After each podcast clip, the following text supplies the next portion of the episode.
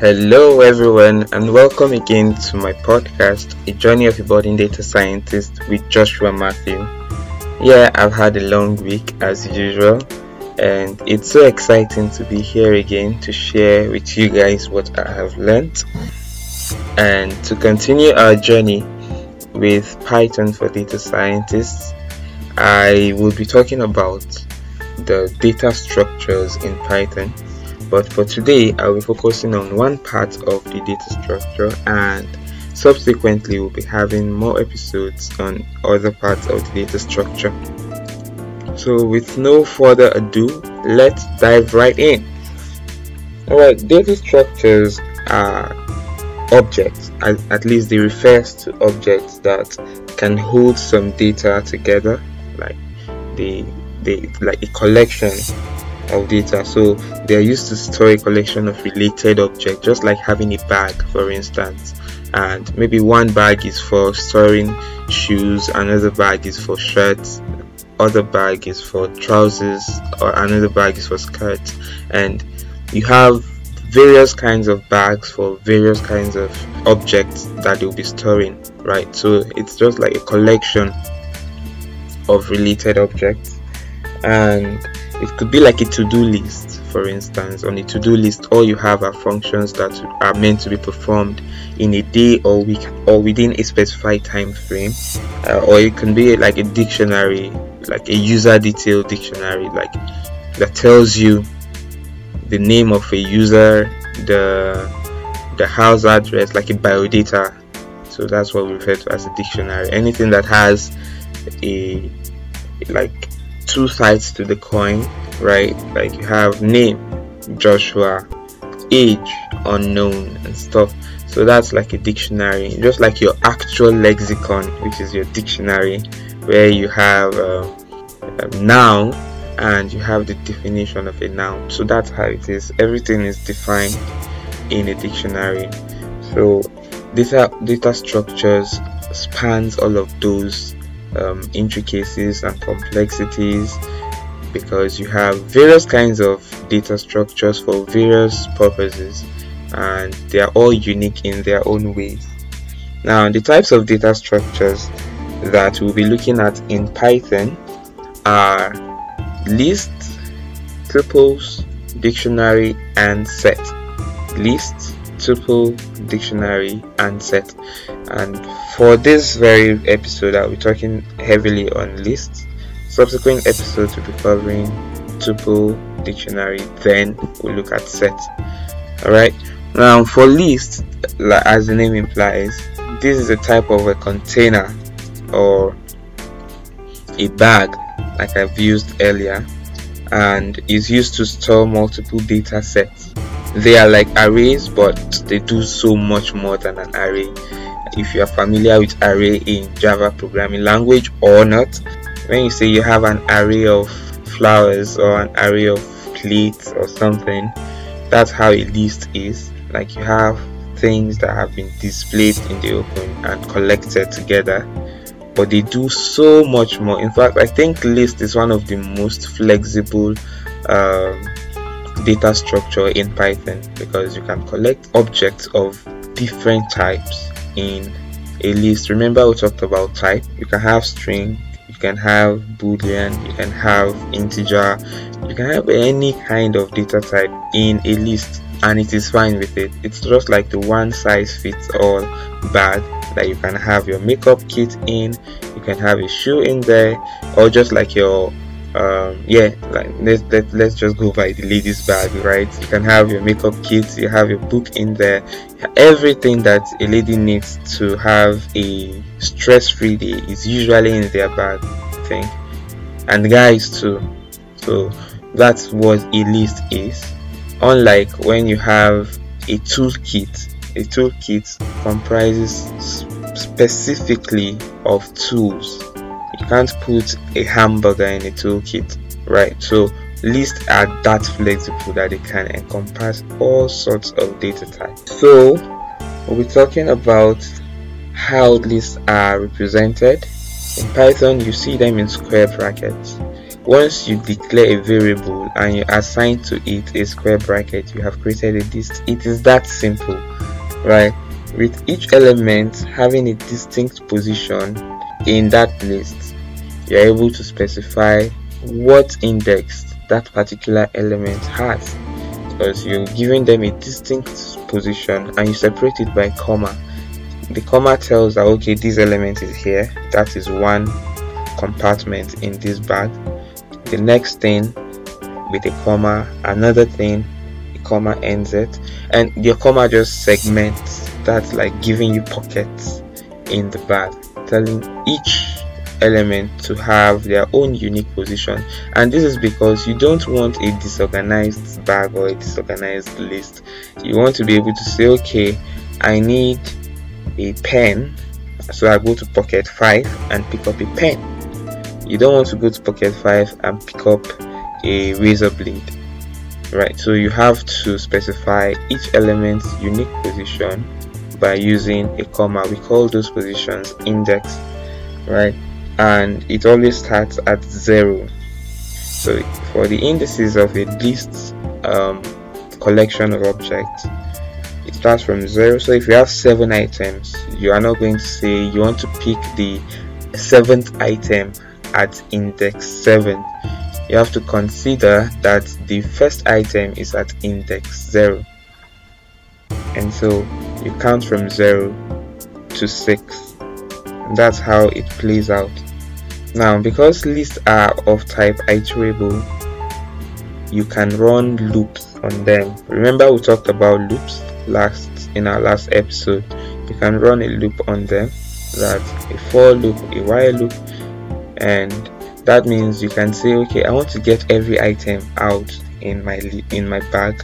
So i'll just keep checking each pocket and so you run a for loop to check each pocket and bring out everything that's there and not only if you want to bring out everything in your pocket it could be that you are looking for a particular item that you wish to work with. And just like you would run a for loop with conditions you can set conditions for lists as well such that as you are checking through pockets the first occurrence of maybe a one dollar bill or a, a one naira bill is going to thwart or terminate the loop. So you keep checking each pocket until you find that money. And once you do you end the loop and return that value that you have found. So the the list is very flexible in that manner. And there are ways where you just in the square bracket run the for loop. It's very efficient. It's good for code coherence and gives you a better performance when you run your for loops in the list itself not running the for loop on the list.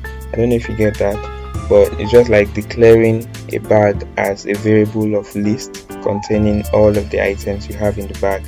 Then you create a for loop structure and in the body of the for loop you specify what it should do with the bag. That is check each pocket until it finds something but you can as well create a for loop such that it is in the list.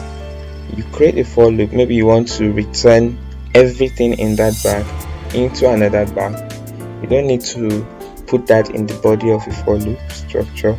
You can as well just run the for loop and return it in a new bag. So in a square bracket you say x for x in your old bag right? So what it does is just to x now is like a a position holder like a placeholder then it checks for every object in your for loop and returns it into the current list where the for loop is being run. So at the end of the day you are saving that list into a variable so once you just call on that variable it will bring you all the items that were in the old bag and you'll be able to access them in the new bag. So it's as simple as that and very efficient. Um, so matrices are also known as two-dimensional arrays. You know of course your matrix structure has two-dimensional array kind of um, structure and like we said earlier arrays are like list only that list can do even way more um, things than arrays can. And so you can implement matrices as nested lists that is if you're having a um, 2 by 3 matrix it means you're having two lists that has three items each. So that's like saying you have two bags with three items each so what it does is you keep one bag at the top which is the first row. You keep the second bag at the bottom which is the second row. Remember each bag has three items so you have three columns. So that's a 2 by 3 row by column matrix. So that's how you can create as many um, matrix structure as possible with multi-dimensional lists or nested lists as they are usually called now you can also iterate over each indices or coordinates or over the list of lists. so you can iterate over the row and column. That means you're going to have nested loops such that as it is iterating over the first bag, it stays it's now iterate like it's just like okay you have the two by three um matrix structure the first bag at the top the second bag at the bottom. Now you want to check for something in all two bags. What you do is that you pick the first bag because the bottom line is that your first iteration is to iterate between picking the first bag pick the second bag and end. The second depth of iteration is that when you pick the first bag during the first iteration you want to pick the first pocket second pocket and the third. So you're having a nested loop so your first loop is to pick the first bag, then the nested loop in it is to check through that current bag and go through it as a loop. That is, you now check item 1, item 2, item 3 in all three pockets. When you're done, you return it and go to the next bag. So if you have 10 bags you want to go through and they each have 3 items, it means you are going to have an outer loop for 10, an inner loop for 3 which means for the first iteration for the um, outer loop you go into each pocket that is each of those three pockets. The second iteration you go into each of its own three pockets and so on and so forth. So now that's how you keep iterating over every element. So it's like running through that element by the outer loop and its inner loop. It's quite simple and can be very complex at times but it's very efficient um, the next thing is to consider matrix operations. You can perform matrix operations on your lists of items. So if you are using lists to represent a matrix um, structure, you can perform the same matrix operation as you would in mathematics. So for addition, you just add each corresponding indices or positions of your matrix function or your list for multiplication, the number of columns for x or a should be equal to the number of rows for y or b.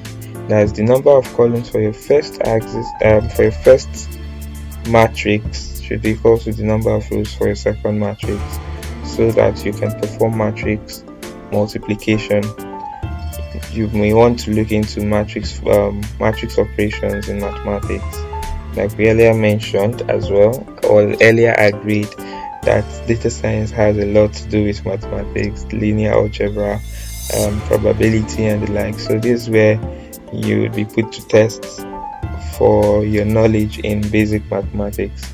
You can check further about matrices and its operation, but exactly the way it is in matrices, you can um, replicate the same with list and create an algorithm that delivers the desired function and outcome. Now we have various list methods that can help remove the stress of having to create algorithms over and over again, right?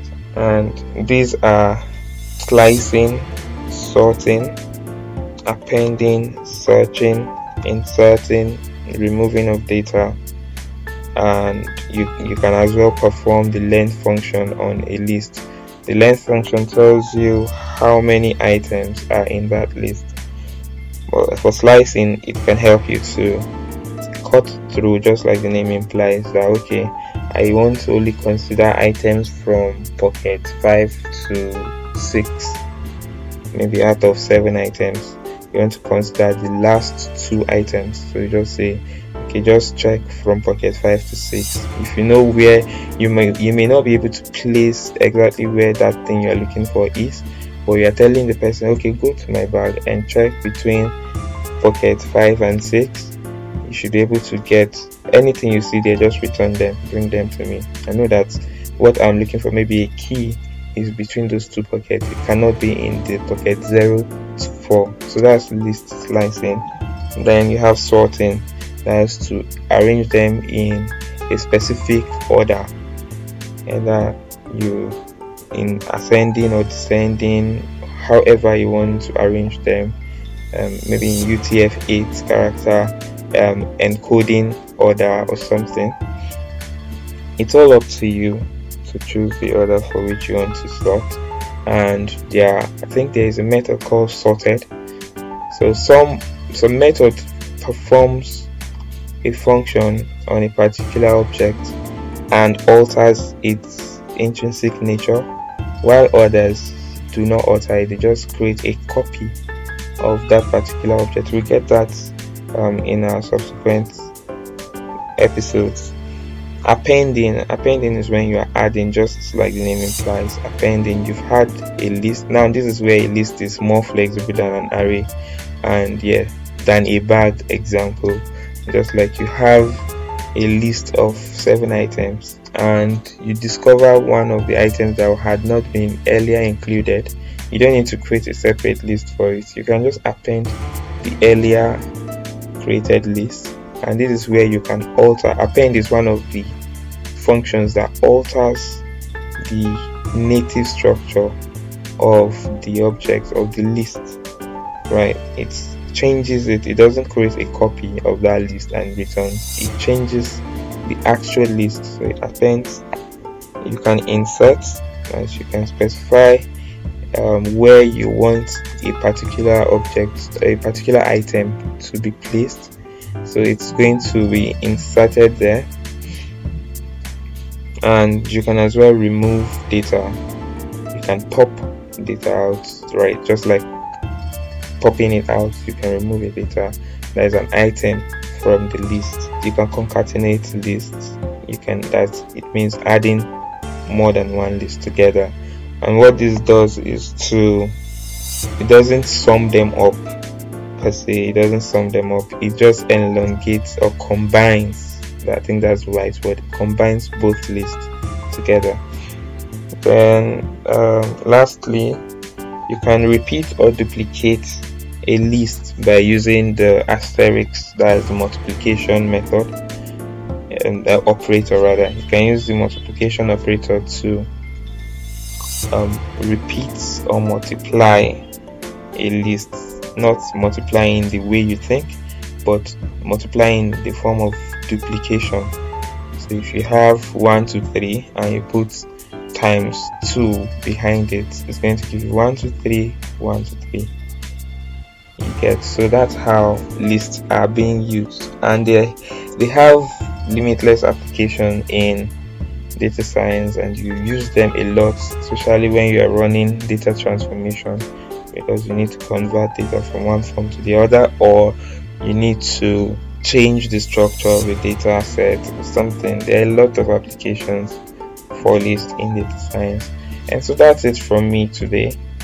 I do hope you enjoyed the episode and please stay around for the next episode that will be coming in shortly within the week and continue to learn, continue to grow so you can lead. Joshua signing out. Bye.